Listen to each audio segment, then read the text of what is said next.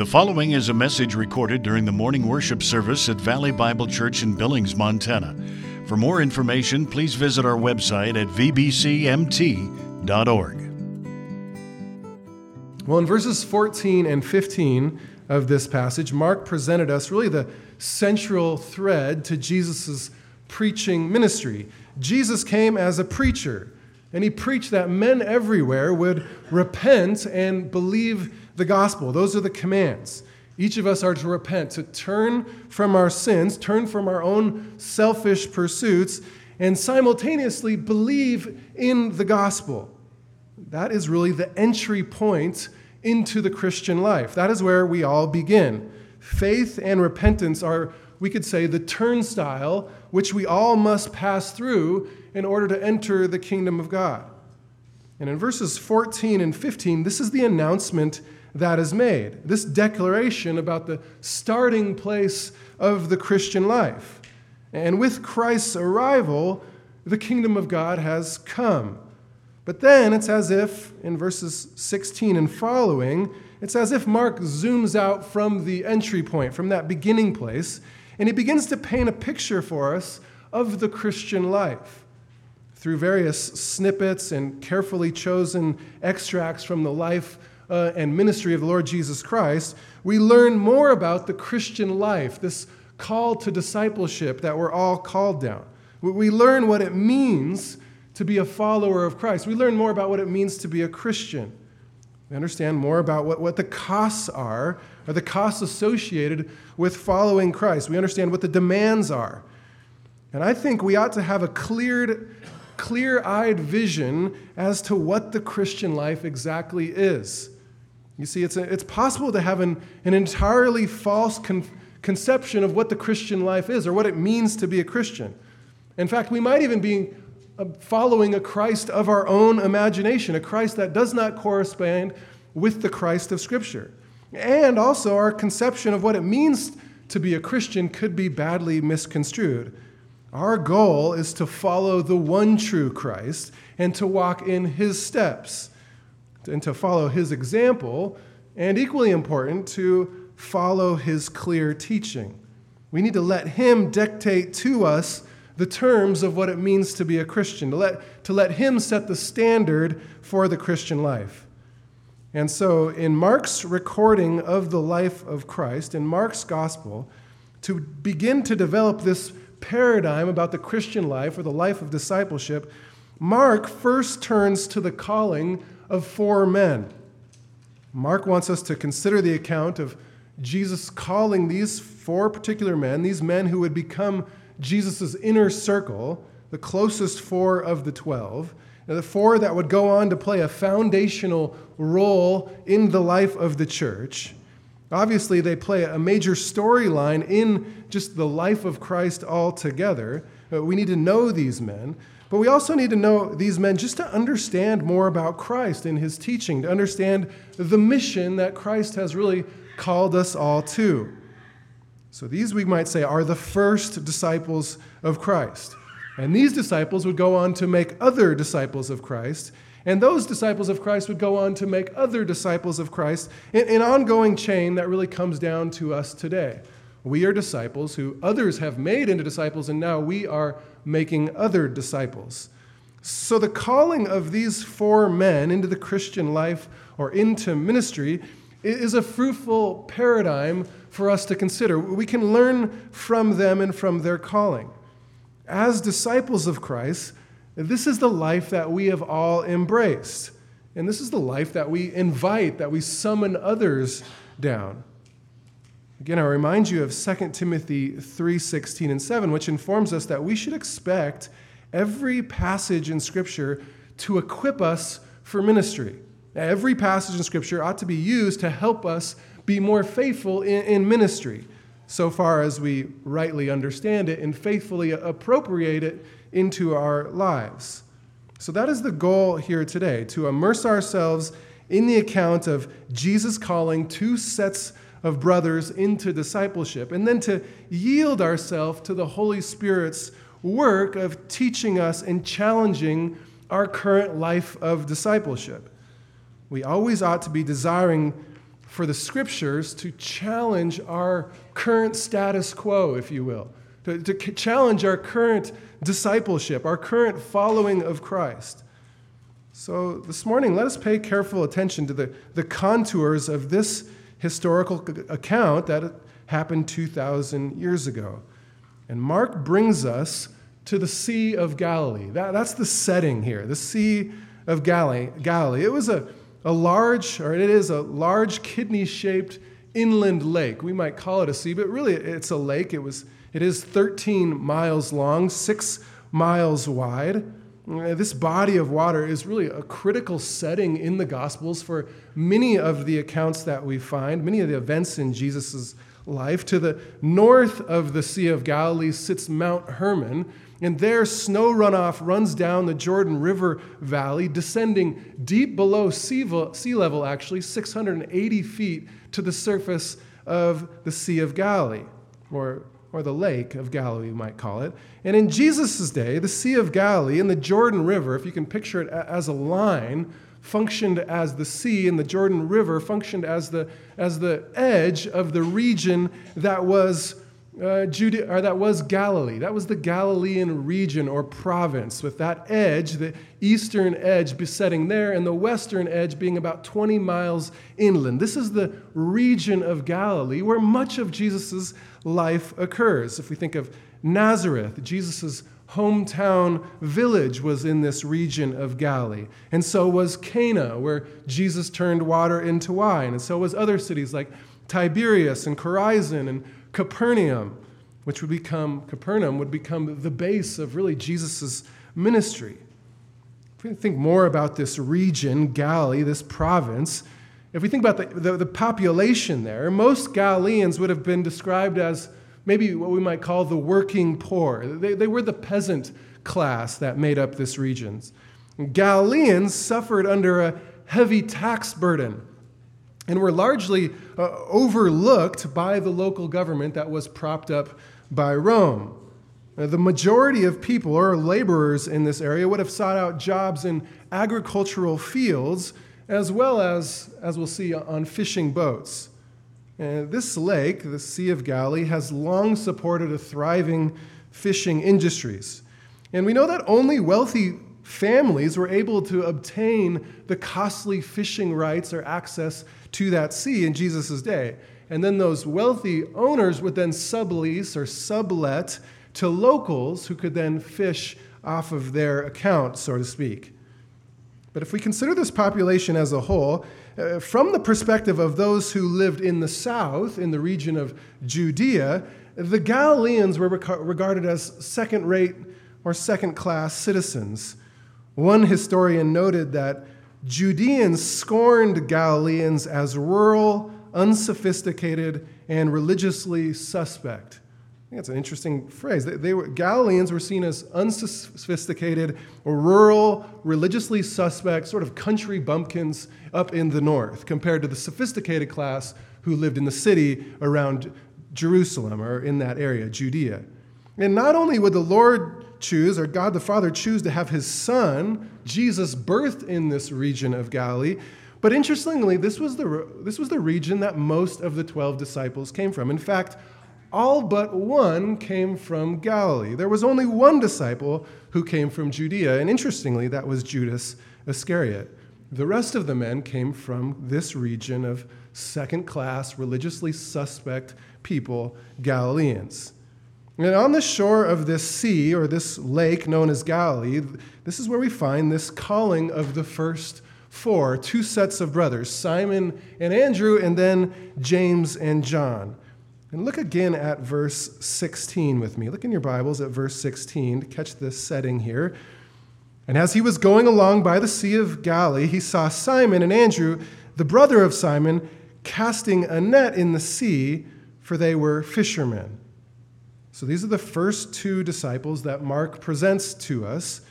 Now, we are perhaps most familiar with Simon. Jesus will nickname him Peter. Andrew was definitely the lesser known brother of the two. Later, we'll be introduced to James and John, and those four will make up the dominant foursome of the 12 disciples. Andrew, although he's ordinarily in, in the background behind other more dominant personalities like his brother, Andrew is still often listed among or alongside these three other popular disciples, with Simon again being the unquestionable leader and spokesperson for the group. Uh, John chapter 1 verse 44 tells us that these two brothers were from a Galilean village called Bethsaida. Several verses later in Mark's account, we learn that Simon and, Egypt, Simon and Andrew shared a house in Capernaum. So at some point, the brothers, perhaps along with their father, moved from Bethsaida to Capernaum to live, which, of course, Capernaum was, was located right on the Sea of Galilee. And as Mark tells us, these two brothers were fishermen. That, that is the work that they were engaged in. And Jesus sees these two men as they're casting or throwing out nets. They were, they were using what we call today cast nets or casting nets. This is a type of net that's still commonly used today. I've never used one myself, but uh, I know that they are still used. Fishermen, I'm sure, use them and would be aware of them. But in Scripture, there's two types of nets that are described. The first is this particular kind of net. It's this casting net, this net that you throw. As the name suggests, you would heave it out, and it would be a circular shape that would fall in a circular sort of region on the water, and then the edge of the net would have weighted perimeter that would sink down to the ground. You would throw it out in shallow water, entrapping any fish that was under it. And then with a rope, you could pull it back in, enclosing fish, and then heaving them back to inland or back to shore. And catching fish this way would certainly require skill. I mean, heaving these heavy nets out in such a way that they would expand properly in a circle, then trapping the fish and then pulling them back in time. And then you can imagine again fixing the net, pulling out fish, pulling out debris, then preparing it and throwing it out again. It would have been tiresome work. And success in catching fish would have depended on one's skill and familiarity uh, Uh, with the trade. The other type of net used in Jesus' day is what is called the, the drag net, or we might call it a sweep net. A drag net is suspended on the top edge of the water, or sitting on the, the top of the water with floats, and then runs like a, a curtain down to the floor of the sea or the lake floor. And nets are then dragged through the water, catching whatever happens to be in their way. You could imagine if one end was secured to the bank, then it would be hauled out and dragged in a semicircular shape, catching everything in its wake and then pulling it to shore. That was what is called a, a drag net. Jesus in Matthew chapter 13 uses an analogy to depict the great sorting that will occur at the end of the age as the, as the wicked are, so, are sorted out from the righteous. And as we'll see in a moment, it seems that James and John were using a dragnet, while Simon and Andrew were using casting nets. And Jesus interprets them or interrupts them as they're engaged in this work. They're, they're, there they are casting out their nets. And look at verse 17. This is what Jesus says to them. He says to them, Follow me, and I will make you fishers of men. Uh, the command or the phrase follow me not be, might not be anything special to us, but it is unique. It's full of significance. It was a Greek idiom, it was a set phrase that communicated something intentional. Uh, the, the phrase technically has no verb, it just points to a location. It's like here, behind me. It would be a rough way to translate it. But it was a common phrase that had a special significance for the disciples' relationship to his teacher. When we couple this phrase with the word to follow in verse 18 and 20, the, meaning really becomes unquestionable. Jesus was summoning these men to a culturally understood relationship, he was summoning them to discipleship. Typically, the norm would have been for teachers or rabbis to have multiple disciples at one time. But unlike the normal rabbinical process, of the student or the disciple pursuing a teacher, pursuing a rabbi, here Jesus invites the men. That, that's not normal. He invites them to follow. Also, the rabbis typically instructed their disciples in the law, that they would teach them the law of God, God's word, we might say. But that's not what Jesus says. He says, Follow me. Jesus will instruct them in the ways of Christ, in the teachings of himself, in the gospel of Jesus Christ. They were called to come behind him in tutelage. So, this was a call to what we might think of as like a full time apprenticeship for Andrew and Simon. And yet, the call upon these two men is not that different than the call that we all receive in coming to Jesus. I think this is what Mark would have us understand. He would like us to see in their calling the call that comes to all of us. For an example of this, just consider with me Mark chapter 8. Turn over there in your Bible to Mark chapter 8, beginning in verse 34, and look who Jesus addresses here in this passage. Mark chapter 8, verse 34. And he summoned the crowd with his disciples. So the crowd is there, and also his disciples. And he said to them, If anyone, if anyone at all wishes to come after me, similar language, come after me, he must deny himself and take up his cross and follow me. Here we have the similar language of come after and also of follow in verse 34, as we saw in Mark 1. Mark chapter 1. This is the call going out to anyone who would be a follower of Christ. Anyone, we might say, who might consider becoming a Christian. Well, we could say that this is an invitation to anyone who might consider becoming a Christian or just consider joining Christianity, if we might say. And note the demands of Christ. Note the cost of discipleship. If anyone wishes to come after me, he must deny himself and take up his cross and follow me.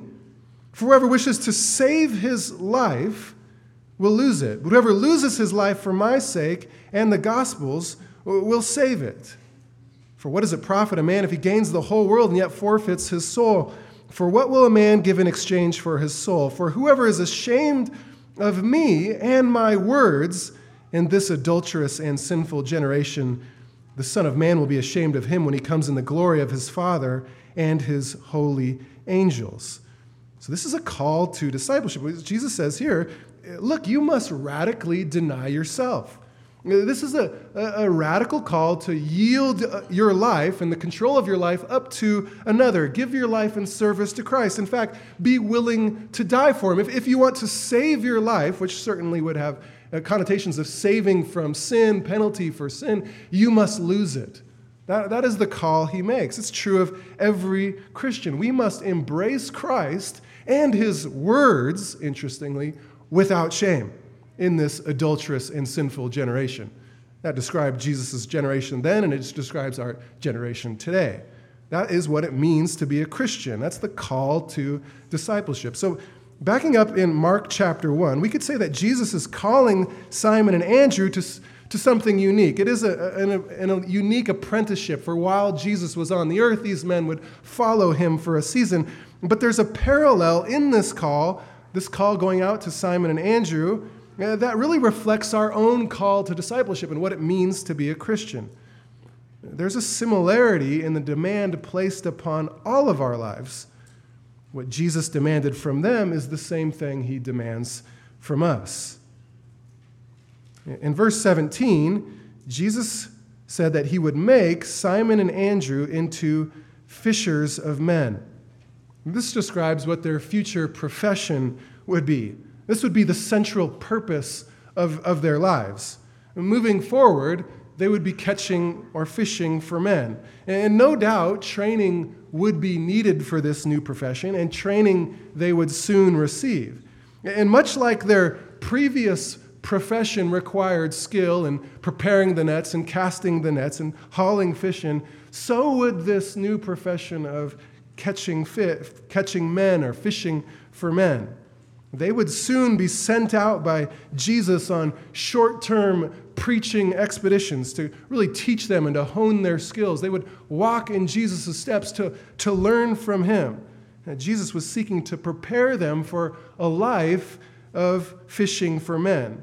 But their occupation necessarily would be transformed. Uh, they would still, their work would still involve fishing to some sense, but the object would now be different.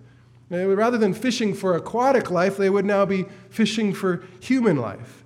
Eh, they were to be fishers of men, meaning they were to be seeking out to make disciples of Jesus Christ. That was their goal. They were to fish for men, and notably, not to entertain men. That was not their profession, not even to heal men, not to empower men, not to pamper man and his carnal desires, but to make them disciples of Christ, to fish for them, to catch them.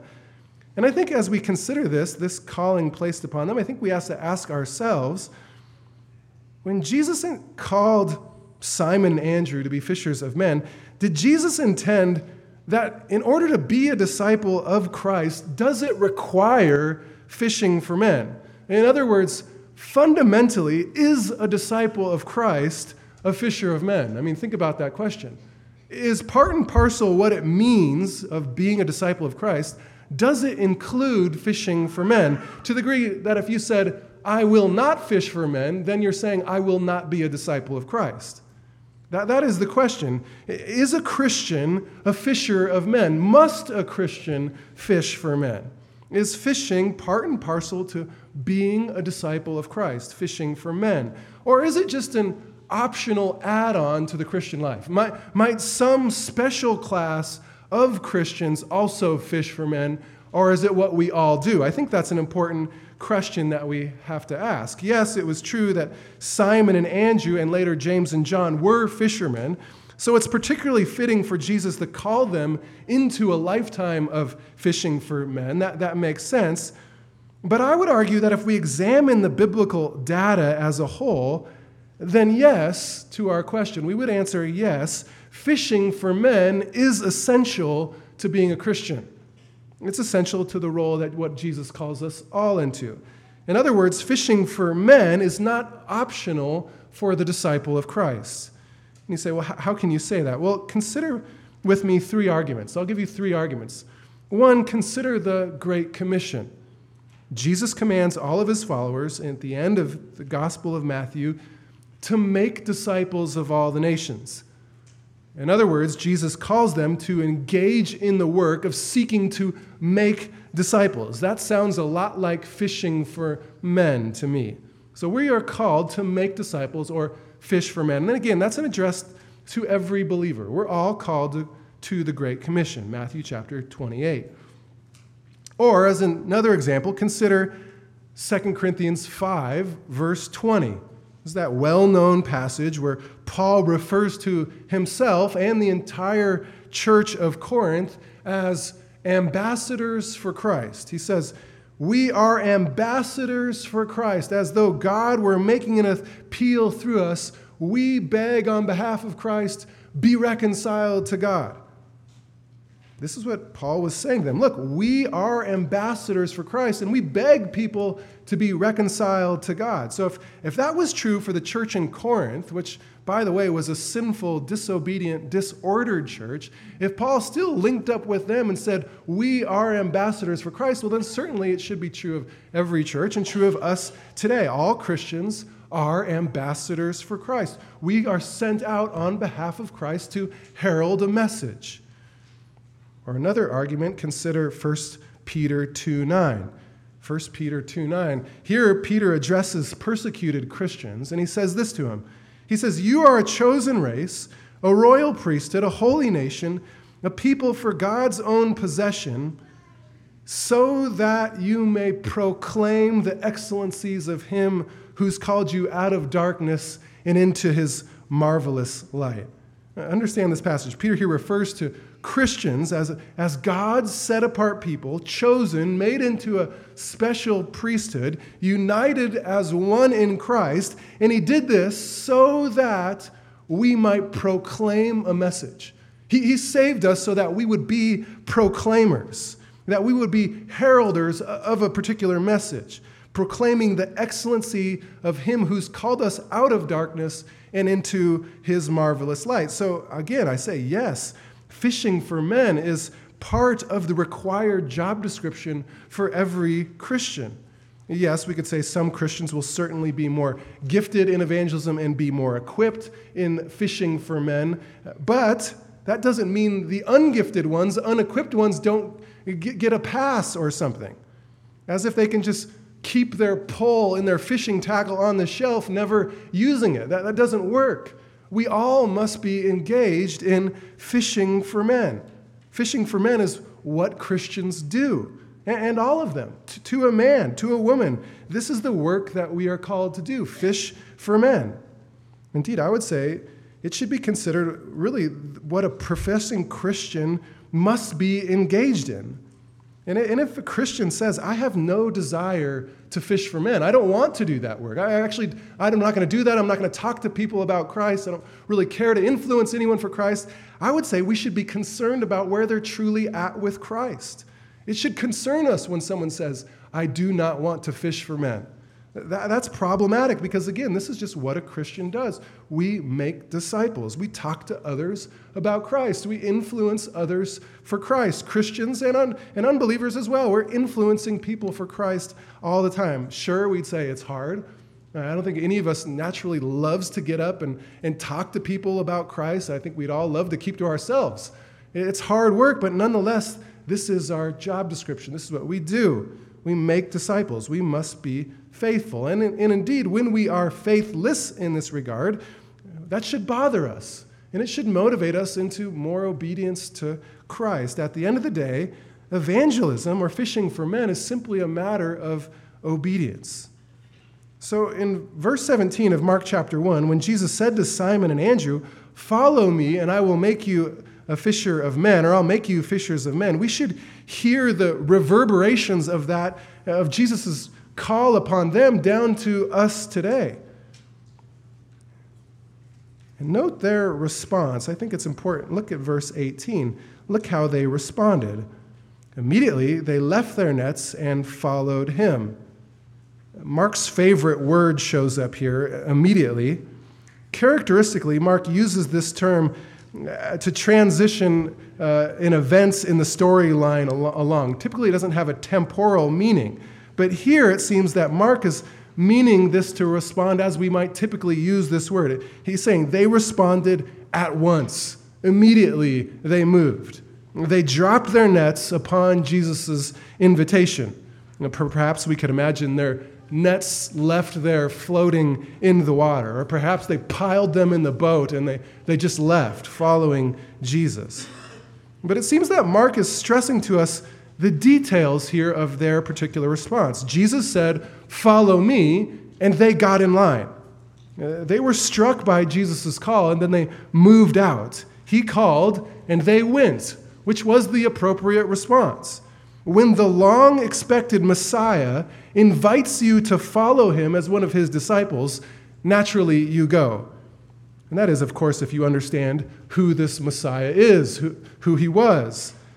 But this brings us to an important detail in this account. The way that Mark presents everything here, we might naturally assume that this was the first encounter these men had with Jesus. But that is not the case. Simon and Andrew were already quite familiar with Jesus at this point. The Gospel of John actually makes this clear. Turn with me over there to John chapter 1. I want you to see this. A couple books to the right, John chapter 1. John gives us information about the relationship Simon and Andrew already had with Jesus. In fact, we learn that Simon and Andrew were men who were quite religiously minded. Uh, they were fishermen, yes, but they were religiously minded fishermen. And Andrew himself, in fact, had been a disciple of John the Baptist previously. Look at John chapter 1, beginning in verse 35. Verse 35. Again, the next day, John was standing with two of his disciples. And he looked at Jesus as he walked by and said, Behold, the Lamb of God. The two disciples heard him speak, and they followed Jesus. So here, John the Baptist directs two of his disciples to follow Christ. Uh, John's role, as you know, was to prepare the way for Christ. So when Christ came, John pointed him out, said, There he is, behold, look, that's the Lamb of God. And his disciples took the cue and they left.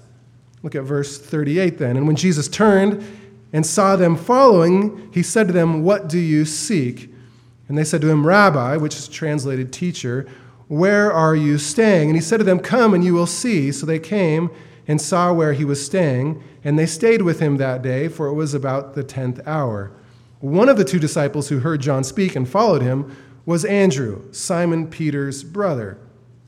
So, Andrew, we learn here, was a formal disciple of John the Baptist who was turned here into a disciple of Christ. Note that he had found the Messiah, and therefore he recruits his brother. Look at verse 41. He, he found first his own brother Simon and said to him, We have found the Messiah, which is translated means Christ. Here we find Peter's or Simon's uh, the application of his nickname by Christ. We'll continue in verse 42. And he brought him to Jesus. Jesus looked at him and said, You are Simon, the son of John. You shall be called Cephas, which is translated meaning Peter. So John doesn't really shed any more light on this event, but here these disciples are. They're one of them, Andrew's, John's disciples. He's transitioned over into following Jesus. He finds Jesus. He knows he's the Messiah. He recruits his brother. So they're both then staying with him for a season, at least one night. And John doesn't shed any more light on this, but apparently there was a season of following Christ already. And Peter and Andrew then, at some point, went back to their profession. They went back to fishing. Perhaps at Jesus' Jesus' encouragement. Perhaps Jesus said, okay, men, time to go back to your work and go back to your lives. Or perhaps they needed to work and they had to take care of the family business, and so they went back. It's unclear, but for some reason, they went back to their profession. Whatever the case was, by the time Jesus walked on the Galilean shore, shoreline and called them, they already had a settled opinion about this Christ. They believed he was the Messiah. Uh, they had followed him before and had learned about him, and now he was calling them into a full time apprenticeship. It would have been one thing if Jesus sort of strolled past these men, had never seen them before, and had sort of a heavenly aurora about them, and they just saw Jesus sort of mystically moving along the seaside, and he called them, and they kind of rapidly came and followed him. Uh, that would be interesting, but that obviously wasn't the case here. Jesus was a man, and his appearance was quite normal. Isaiah 53 tells us that he had no stately appearance, there was nothing unusual about his appearance. And yet they knew who he was. He was the Messiah, he, he was the real deal, he, he was it. And so they left everything and followed him. And I think this is interest, interesting to note. I mean, imagine it's easy to follow a leader from afar. It's easy, it's easy to be a fan of someone you hardly know. But the closer you get to someone, the more you naturally see their flaws. It's, it's easy to have an inflated view of someone until you spend significant personal time with them. And after close time with them, you see their flaws, you see their personal foibles, their sinful proclivities. But obviously, there was none of that with Jesus. And so, even after a season of close proximity, Andrew and Simon knew that Jesus was the real deal. And thus, when they called, they were going. When he called, they left. And so it's interesting that Mark doesn't give us this background information in Mark chapter 1. He doesn't mention anything about Andrew and Simon's earlier learning from Christ or meeting Christ. Knowing, though, however, that Mark was accustomed to sitting under Peter himself, he had heard the preaching of Peter many times. Mark, as a young man, as the gospel writer, was very familiar with Peter's preaching ministry. Certainly, he would have known about the moment that Peter first met Christ, but it seems that Mark is not interested in giving us that detail for whatever reason.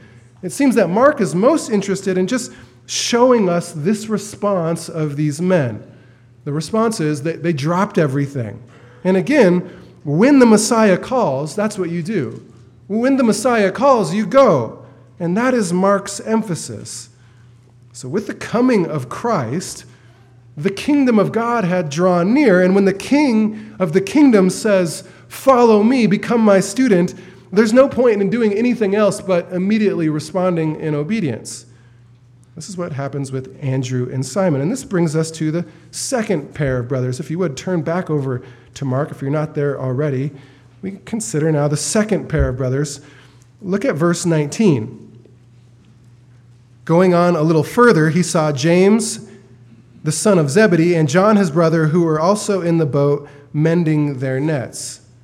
Jesus now moves further up the shoreline. I imagine now Simon and Andrew are in tow behind Jesus, and they encounter another fishing vessel. And here we're introduced to James and John.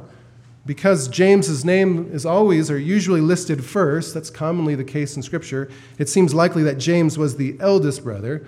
They were sons of a man named Zebedee. This man, Zebedee, apparently is a prominent figure or was a prominent figure in Jesus' day. It's interesting, his name is mentioned 12 times in the Gospels, and as such, it seems that he was a man of stature within the community, a man who knew some level of financial success, and he had achieved a significant level of notoriety. Perhaps it was because of Zebedee's well known status that in the his status in the community that his son John was able to gain special access into the court of the very high priest on the night before Jesus died. That's in John 18, verse 15. And that would mean that this Galilean, Zebedee, uh, was known even far down in Jerusalem in the high priest's court. So, again, this is an influential man. And I don't think we could say uh, that James and John were poor. These two men, sons of Zebedee, would have been a family of wealth. They would have been better off than most.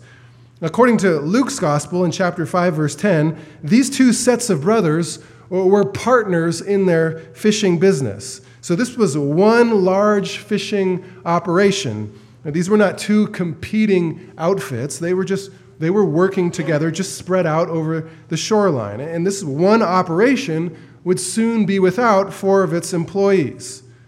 Being that Zebedee was a man of means, it seems that he likely owned the boat, and that is where we find James and John sitting. They're, they're, they're sitting in the boat when Jesus encounters them. And this would have been no little rowboat. This would have been a regular fishing vessel equipped with sails and rowing oars. James and John are found there restoring or mending their nets. This likely indicates that they were using drag nets. Drag nets could be several hundred feet long, and such nets required significant maintenance, uh, including the washing of the nets, the, the spreading and drying of nets, uh, the making of repairs in the nets. And perhaps here, James and John were preparing these nets, getting ready to use them as they had done on thousands of other occasions. But today was different. Look at verse 20. Immediately he called them, and they left their father Zebedee in the boat with the hired servants and went away to follow him. Note here the use of the word immediately again. This is how Mark typically uses this word. It, it just keeps the plot line moving. Mark's shifting scenes. This time, Mark simply reports that Jesus called them. He called them. I think we'd rightly assume that he said something similar to James and John as he said to Simon and Andrew, something like, Follow me, and I will make you fishers of men. But all he says is, He called them. And they left their father and his boat, and now they left their former profession behind. Zebedee was left there with the hired men. The fact that Mark mentions these hired men being there is a unique detail. None of the other gospels note that, but it's, and again, an indication of Zebedee's wealth he was, Zebedee was left there in the boat with the hired men. And they went away to follow him, the text says in verse 20. So they became disciples of Christ. They took Jesus up on this offer of apprenticeship or this call to apprenticeship. But we'd have to acknowledge that leaving your father in the boat and leaving your family business behind in such a dramatic fashion would certainly strike us even today as odd and perhaps a bit disrespectful. Dis- disrespectful. And God's people are commanded to honor their father and mother. In a non canonical book called Sirach, a religious work that was sort of had proverbs uh, taken from God's word, had one that said this in Sirach 3:16, "Whoever forsakes a father is like a blasphemer." So that would have been a, a well-known proverb of their day. That to forsake your father is to be like a blasphemer. It would have been, a, it would have been considered sinful to abandon your father and the family business in such a way as he's engaged in the work. And for Jesus to give such a demand from the shoreline as they're engaged in work, this comes across as a bit of a wild totalitarian demand. Get behind me, come, follow now. But they obeyed Jesus' call because, again, Jesus is worthy of such submission. Again, this is what Jesus demanded this type of drop everything obedience and follow me. And again, this is the same thing he demands of us today. It's an all out surrender to Christ. Make him the king of your life. Submit to him. Deny yourself. Follow him. Put aside your preferences. Put aside your desires. Put aside your own thoughts of how things should be and how you ought to be. And just follow him. Submit to his word. Flip over to Mark chapter 10. We see more of this cost of discipleship in the, we might call the, the familial implications of following Christ. Mark chapter 10, verse, beginning in verse 28. Peter began to say to him, Behold, we have left everything and followed you. Note Jesus' response. Truly, I say to you, there's no one who's left house or brothers or sisters or mother or father or children or farms for my sake and for the gospel's sake, but that he will receive a hundred times as much now in the present age houses and brothers and sisters and mothers and children and farms, along with persecutions, and in the age to come, eternal life. So, note here that the expectation for all of Jesus' disciples is to suffer loss. And the loss here comes in the forms of houses, loss in the form of familial relationships. He mentions brothers, sisters, loss of, uh, of mothers, fathers, even giving up your own children. That is when you, when you prefer to follow Christ, even against the will and desires of your own children. He said we even should expect loss in terms of estates, uh, farms, wealth, you will have to lose that in following Christ. You, be willing to sacrifice everything.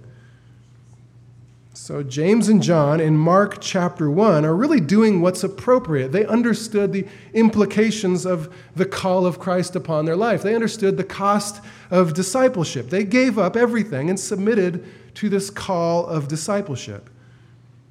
In Mark chapter 1 and verse 20, it ends with that phrase they went away to follow him. They became disciples of Christ. And, and if you're a Christian sitting here today, so have you. You have become a disciple of Christ. That's who you are. You are a disciple of Christ. Christ called, He placed a call upon your life, and you answered in submission to Christ as your Lord.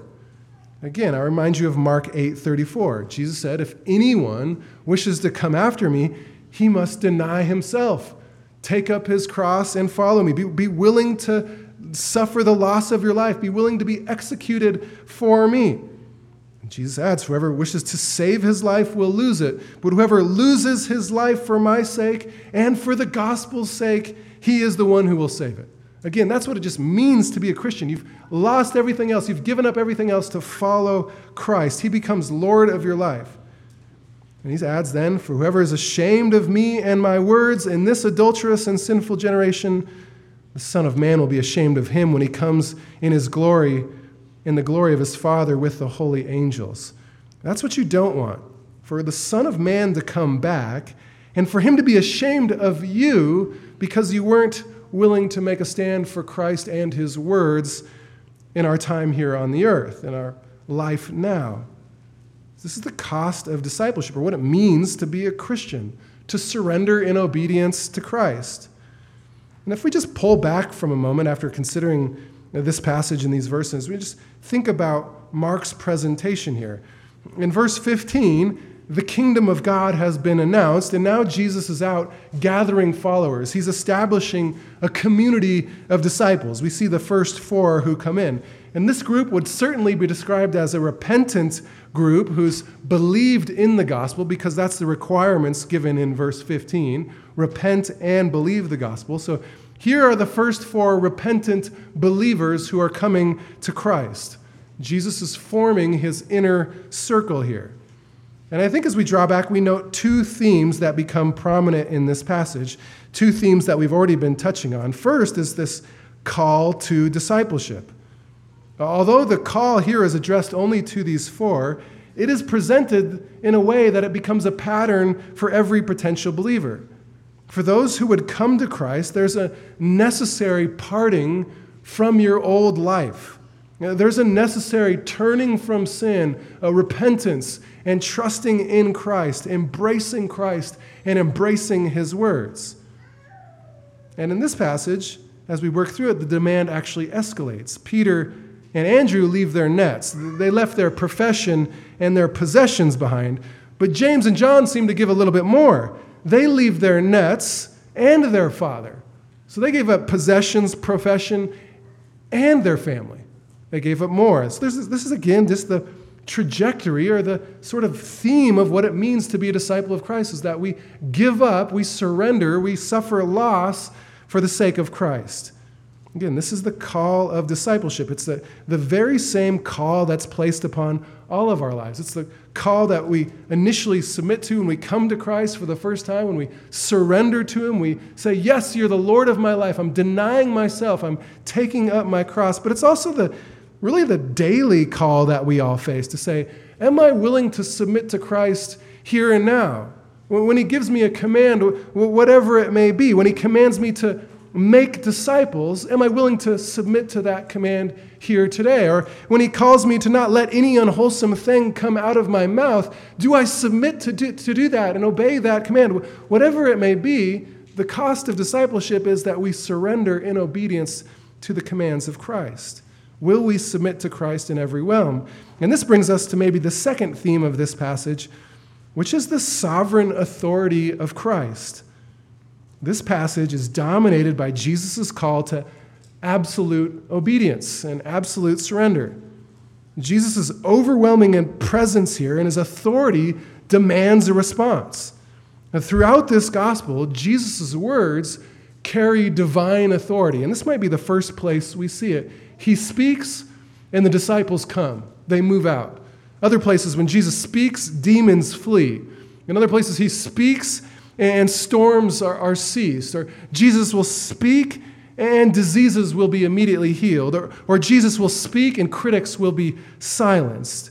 Jesus speaks and acts with the very authority of God. And so the appropriate response to Christ then is just absolute submission. He has absolute sovereign authority, and we give him absolute submission. His authority demands that. So, for the disciple of Christ, when Jesus calls us to fish for men, we fish for men. And when Jesus calls us to deny ourselves, we deny ourselves. And when he calls us to seek first his kingdom and his righteousness, we seek first his kingdom and his righteousness. Whatever he calls us to do is what we do. When he calls us to freely forgive, we freely forgive others. Whatever Christ commands us to do as disciples of Christ, we obey just like these four fishermen did on that day.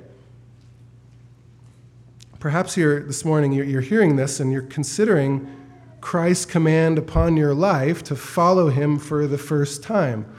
Perhaps for the first time ever, you're looking at this and you're hearing, Jesus demands my absolute submission, my absolute, my absolute all out, just surrendering of my life to Christ. And, and if you're contemplating that decision, may I just urge you, submit to Christ.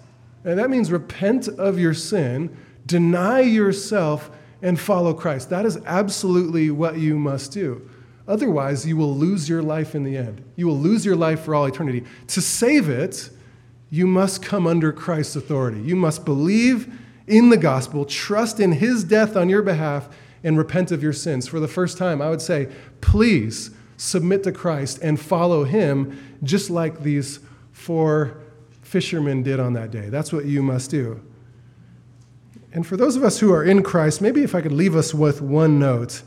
Uh, again, here, the command or the words of Jesus says, He will make us fishers of men. And that's what we are.